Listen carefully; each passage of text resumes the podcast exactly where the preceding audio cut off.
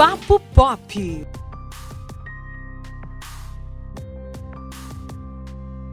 Olá pessoal, estamos começando mais um Papo Pop e hoje uma edição especial com a equipe do Recife Assombrado, filme de terror gravado no Recife, com cenas também gravadas em Caruaru e Bezerros. Como convidados temos aqui o diretor Adriano Portela e Gustavo Corrêa, que é produtor do filme. E aí pessoal, tudo bem? Olá, satisfação estar aqui no programa. Satisfação imensa estar aqui com vocês hoje. Massa! E aí Antônio, ansioso pelo filme? Rapaz, empolgadíssimo. Assim que eu vi sair algumas coisas do, do filme, eu tenho que dizer a vocês que eu já fui logo procurar, seguir no, no, nas redes sociais, porque essa ideia de vocês foi muito massa, viu? Não tem nada melhor do que assombrações. Quem, quem conhece sabe, eu dormi numa casa mal assombrada um dia desse. então, é, esse tema é muito massa. Vamos lá discutir. E eu, como fã de filme de terror, também estou muito, muito, animado com o filme, até porque são assombrações regionais. O Brasil tem uma assombração boa e eu acho que sempre rende boas histórias. Eu queria então, Adriano, que você falasse pra gente uma breve sinopse do filme. O que é que o pessoal vai conferir assistindo o Recife Assombrado? Olha, o filme conta a história de Hermano, que é interpretado pelo Daniel Rocha. Hermano, quando novo, tem um desentendimento com o pai. Quem faz o pai é o ator consagrado, ator Germano Raiuti então o Hermano vai passar um tempo em São Paulo. Só que depois ele precisa regressar ao Recife porque o seu irmão Vinícius, que é o Pedro Malta que faz, está desaparecido na cidade.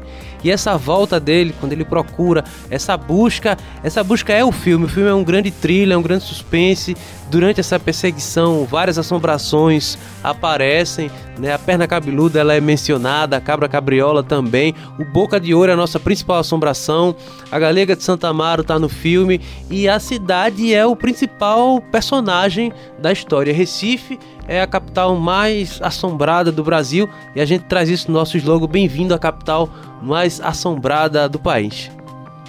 Poxa, bacana, viu? Rapaz, eu já tô querendo saber aí mais. Como foi esse processo de, de produção, de gravação? Porque, é, embora o nosso estado ele seja um grande fomentador de cinema, né? Aqui a gente tem uma dificuldade meio que financeira de realizar essas coisas. Então, como foi para vocês conseguir fazer um filme tão grande com aqui em Pernambuco? Então vamos lá, vamos ao passo a passo, da ideia a chegar na produção. Eu tava em Garanhuns, o filme já nasceu no interior, né? Eu tava em Garanhuns numa oficina sobre monstros na literatura com o professor André de Sena, que é um amigo nosso da Universidade Federal, pesquisador de assombração já há muitos anos. Ele tem um congresso mal assombrado lá na Federal. Então eu tava assistindo essa oficina e me deu um start de fazer um longa, porque Gilberto Freire, ele catalogou todas essas assombrações, ou grande parte delas, num livro chamado Assombrações do Recife Velho. Na época, Gilberto Freire dirigia um jornal chamado A Província, na década de 20. Tinha um repórter lá, o repórter Oscar Melo, saiu para fazer uma série de reportagens sobre assombração. Assombração naquela época era caso de polícia. E Gilberto Freire, a partir dessa série de reportagens, começou a dar mais atenção à história, essa história que vem da oralidade dos nossos avós, dos nossos bisavós e tudo mais. E catalogou no livro, virou um documento. Existem muitos curtas, mas eu queria que existisse um documento maior em forma de audiovisual. Esse documento em livro fosse um documento também pelo formato do cinema, em audiovisual. Quando voltamos da, da, de Garanhuns, a história todinha, o passeio todinho a gente foi comentando sobre assombração. Tem uma menina que veio de carona com a gente que eu acho que não aguentava mais a conversa. A gente parou aí na, na coxinha e ficou conversando sobre assombração. E ao chegar no Recife, eu fui procurar né, dois caras importantíssimos para o filme que é o Gustavo Correia e o Ulisses Brandão, são os produtores executivos do filme, que abraçaram aí essa, essa ideia que eu levei e fizeram a coisa acontecer. Né? Juntos começamos a trabalhar, a, a, a fomentar o projeto e o Gustavo e o Ulisses fomentou esse projeto para a gente defender lá no Rio de Janeiro, na Ancine. A defesa já foi um sucesso, que a galera já vem com bons olhos para o cinema pernambucano. E aí eles abraçaram dessa forma aí, fazendo a produção executiva e conseguindo aí uma grana pra gente brincar. Né, Gustavo? É, foi basicamente isso, apesar da loucura que nós fizemos, né? Porque de início o filme era um documentário. e a gente deu a, a doida essa de, de viciado em cinema e fez, não, vamos fazer ficção, vamos mudar isso aqui e terminou que todo mundo topou, a gente abraçou a ideia e a gente fez o filme que vocês vão assistir. O, o documentário a verba é menor, né? A gente fez a ficção, uma, que é uma verba exorbitante maior, com uma verba de documentário. E uma ficção de suspense, né? Como é que um, um, um filme de, um documentário vira um filme de suspense? Curioso, né, Elton? Você acha uma, uma transição bem. Eu Legal. acho que a, a própria defesa lá do projeto no Rio, o- o- os técnicos lá em cinema, eles ficaram tão empolgados que passaram pra gente essa autoconfiança de que esse projeto ele ele cresce mais, ele tem mais fôlego, mais perna, não desmerecendo o documentário, que é uma linguagem que eu gosto muito, inclusive vem do jornalismo. Mas assim, a gente sabe que o brasileiro ele, ele gosta muito da ficção, né? E o cinema ele bebe muito dessa história do, do ficcional. E a gente usa um pouco do. A gente não abandonou totalmente o documentário, a gente usa um pouco do transmídia dentro do, do filme. O, Gilberto, o próprio Gilberto Freire é citado no filme, o filme é uma homenagem a- ao Gilberto Freire. Os meninos que são pesquisadores. É, eu chamei Roberto Beltrão e André Balaio, que são dois caras, acho que eu digo os caras mais mal assombrados da cidade, porque eles têm um site, há- vai fazer 20 anos ano que vem, o recifeassombrado.com. Eles estão no nosso time de roteiristas, junto com o Ulisses e com o Bruno Antônio. Então eles participam do roteiro e eles participam do filme também nesse processo de transmídia. A gente não abandonou, mas assim, a, a ficção tomou conta do processo. Eu acho que o filme ele veio num momento massa, porque desde a retomada do cinema nacional, né, a gente tem expandido os temas de filmes. E terror tá saindo. Tivemos o Rastro recentemente, tivemos também Condado Macabro. Quando vocês fizer, eh, tiveram a ideia de realizar o filme, saindo do documentário, e pensaram, vamos fazer a ficção, tiveram algum momento de preconceito? O pessoal não apostou muito no projeto? Acha que terror no Brasil não dá certo? Vocês ouviram alguma coisa assim?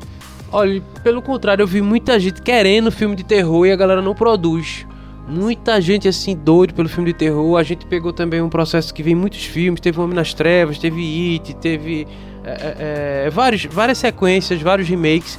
E a gente estudou bastante. Eu tô com esse caderninho aqui, por isso que eu trouxe, né? Que eu sei que é rádio, mas vocês pelo menos estão vendo. Eu trouxe esse Imagine caderninho aí o caderninho dele. é um caderninho preto com o nome cinema. E esse caderninho desde 2015 que eu tô com ele, porque a gente vem trabalhando arduamente nisso aí. A gente passou praticamente um mês conversando sobre cinema e sobre filme de terror. A gente anotou vários filmes, assistimos vários filmes, filmes que fizeram sucesso, filmes que não fizeram sucesso. Fizemos escaleta de cada filme, por exemplo, pegamos o The Babadook, fizemos uma escaleta lá. Quanto quanto tempo tem um susto, né? Quanto quanto tempo tem um falso susto? A, a- em que ponto entra o alívio cômico? Então a gente tentou esmiuçar vários, vários filmes de terror. Eu juntei também as minhas leituras do Edgar Allan Poe, do Carneiro Vilela, com, muito conhecido pela emparedada da Rua Nova, mas ele tem um livro fantástico chamado O Esqueleto, que é uma história que se passa entre o Recife e Olinda, e num ponto que está no nosso filme, que é o ponto mais assombrado do Brasil, que é a Cruz do Patrão. A gente pode falar mais sobre ele. Então a gente anotou filmes que gostamos, filmes que fez sucesso, filmes que não fez sucesso, inclusive nacional, para ver onde a galera errou. E eu costumo dizer pra gente errar menos e fazendo um processo cada vez melhor. Rapaz, essa história aí de misturar Edgar Allan Poe com Recife, eu já tô, já tô empolgado, viu? é um dos meus autores favoritos. É, meu também. O Coração Denunciador, né? Que apesar de ter nome de novela mexicana, é um conto que vai lá fundo na alma e, e arrepia. Arrepia mesmo. É, quais foram as suas maiores influências, assim, para construir o Recife Assombrado? Porque você citou que, que assistiu muita coisa, né?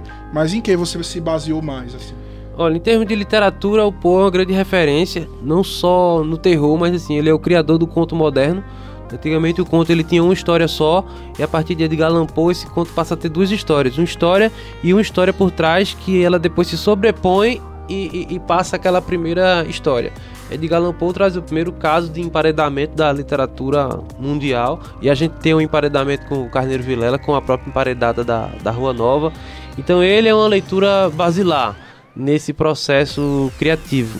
É, em termos de estética, eu gosto bastante do, do cinema noir. Levei para os meninos essa estética do noir, da Family Fatale. Inclusive, a gente tem essa Family Fatale dentro do, do, do processo do, do filme.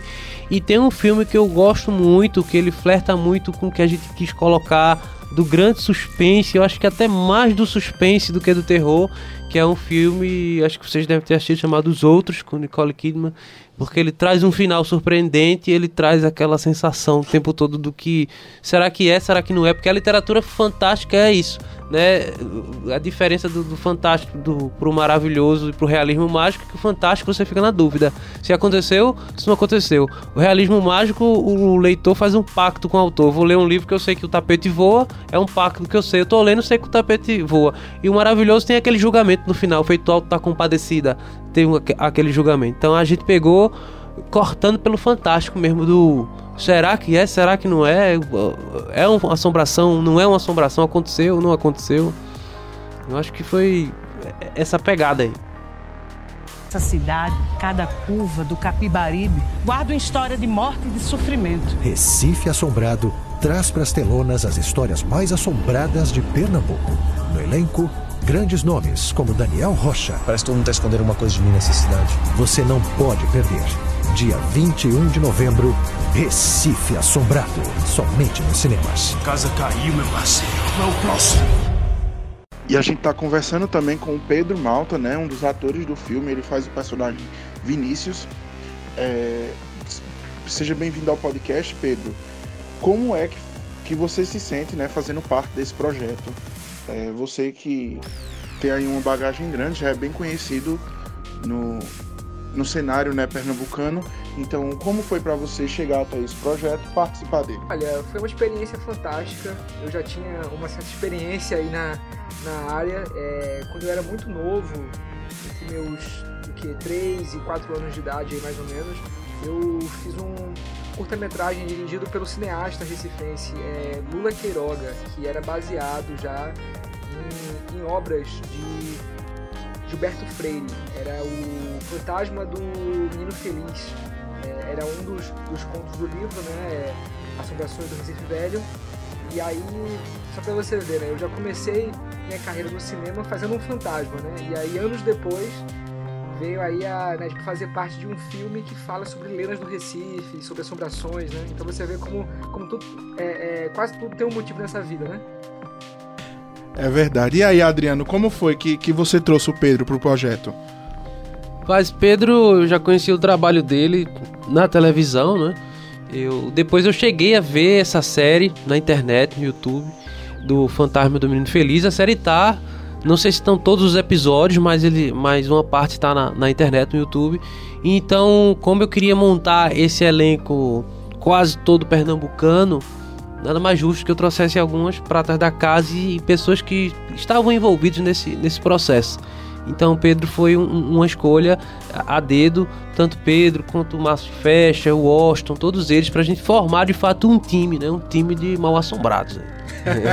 eu adorei a, a, definição. Time, time, de, time de mal assombrados e time de recifenses também, né? Eu acho que vale, vale muito a pena falar isso. Aliás, inclusive, é, se ele me permitir aí fazer um pouco desse, desse parâmetro Portela, eu acho que é bem preciso dizer que é muito irônico, como eu tenho até muito mais a ver na minha vida pessoal com o Hermano, o fato de ser um recifense que passou anos morando fora, do que o Vinícius, né, que foi quem ficou aqui no Recife. Aliás, que foi quem ficou no Recife. Que eu tinha separado aqui uma coisa pra gente fazer, uma brincadeira que vocês fizeram e eu achei muito bacana que é descobrir o nome de assombração que a pessoa teria baseado na data de, de nascimento, no dia do nascimento e no mês de aniversário. Eu seria o maníaco do parque 13 de maio. A gente podia trazer essa assombração para Caruaru e ser o do parque 18 de maio. é, quem tu seria, Elton? Rapaz, uma versão branca, o galego da Cadiza. Sendo bem caruaruense. Vamos lá dia do nascimento. E... Olha aí, Papa Figo do Recife Antigo. ah, Gustavo, vamos fazer uma versão pra Caruaru aqui do. do... é, coloca aí, Praça do Rosário. pra gente poder conseguir fazer aqui de. de Fantasma do Pátio de Eventos. é. Pátio Luiz Gonzaga. Sinistro lá à noite, inclusive. Pois é. E a Galega da Cadiz, acho que é a lenda caruaruense, né? Mais pesada, assim, mais forte. Pelo que eu tô vendo aí, então parece que Caruaru sozinha garante quase com a sequência completa, né? É. Olha aí. É, inclusive aqui na TV Jornal a gente tem uma série de lendas urbanas. E vocês podiam dar uma olhada aí, ver o que aconteceu, viu que aqui. Vai render muita ideia, muito roteiro. O interior é bem assombrado Então é isso, minha gente. A gente vai chegando ao fim de mais um Papo Pop, né? Eu queria agradecer muito a presença do Adriano Portela, do Gustavo Correia e, né, o Pedro Malta, que esteve conosco por telefone. Queria dizer a vocês que foi um prazer enorme conversar com vocês e que é, as portas estão sempre abertas, não só para vocês, como para qualquer produtor do cinema nacional, do cinema local, do cinema mundial. É, agora eu me dirijo a vocês, viu, produtores? Mande aí seu, seu, seu e-mail, sua mensagem pra gente em podcast.tvjc.com.br que quem sabe a gente pode estar tá trocando aí uma ideia, conversando sobre o seu filme. A gente quer muito que esse seja um espaço aí de fomento ao cinema, de conversa, de diálogo, porque é, a gente gosta muito desse assunto e a gente quer muito falar sobre isso com vocês. É, só lembrando que estamos disponíveis na Apple Podcast, no Google Podcast, no Heardiz, no Spotify no Deezer e através também do nosso site, né? ne10interior.com.br. Entra lá que você vai ficar por dentro de tudo. Então, e é isso, galera. Até a próxima sexta-feira com mais um Papo Pop. Valeu!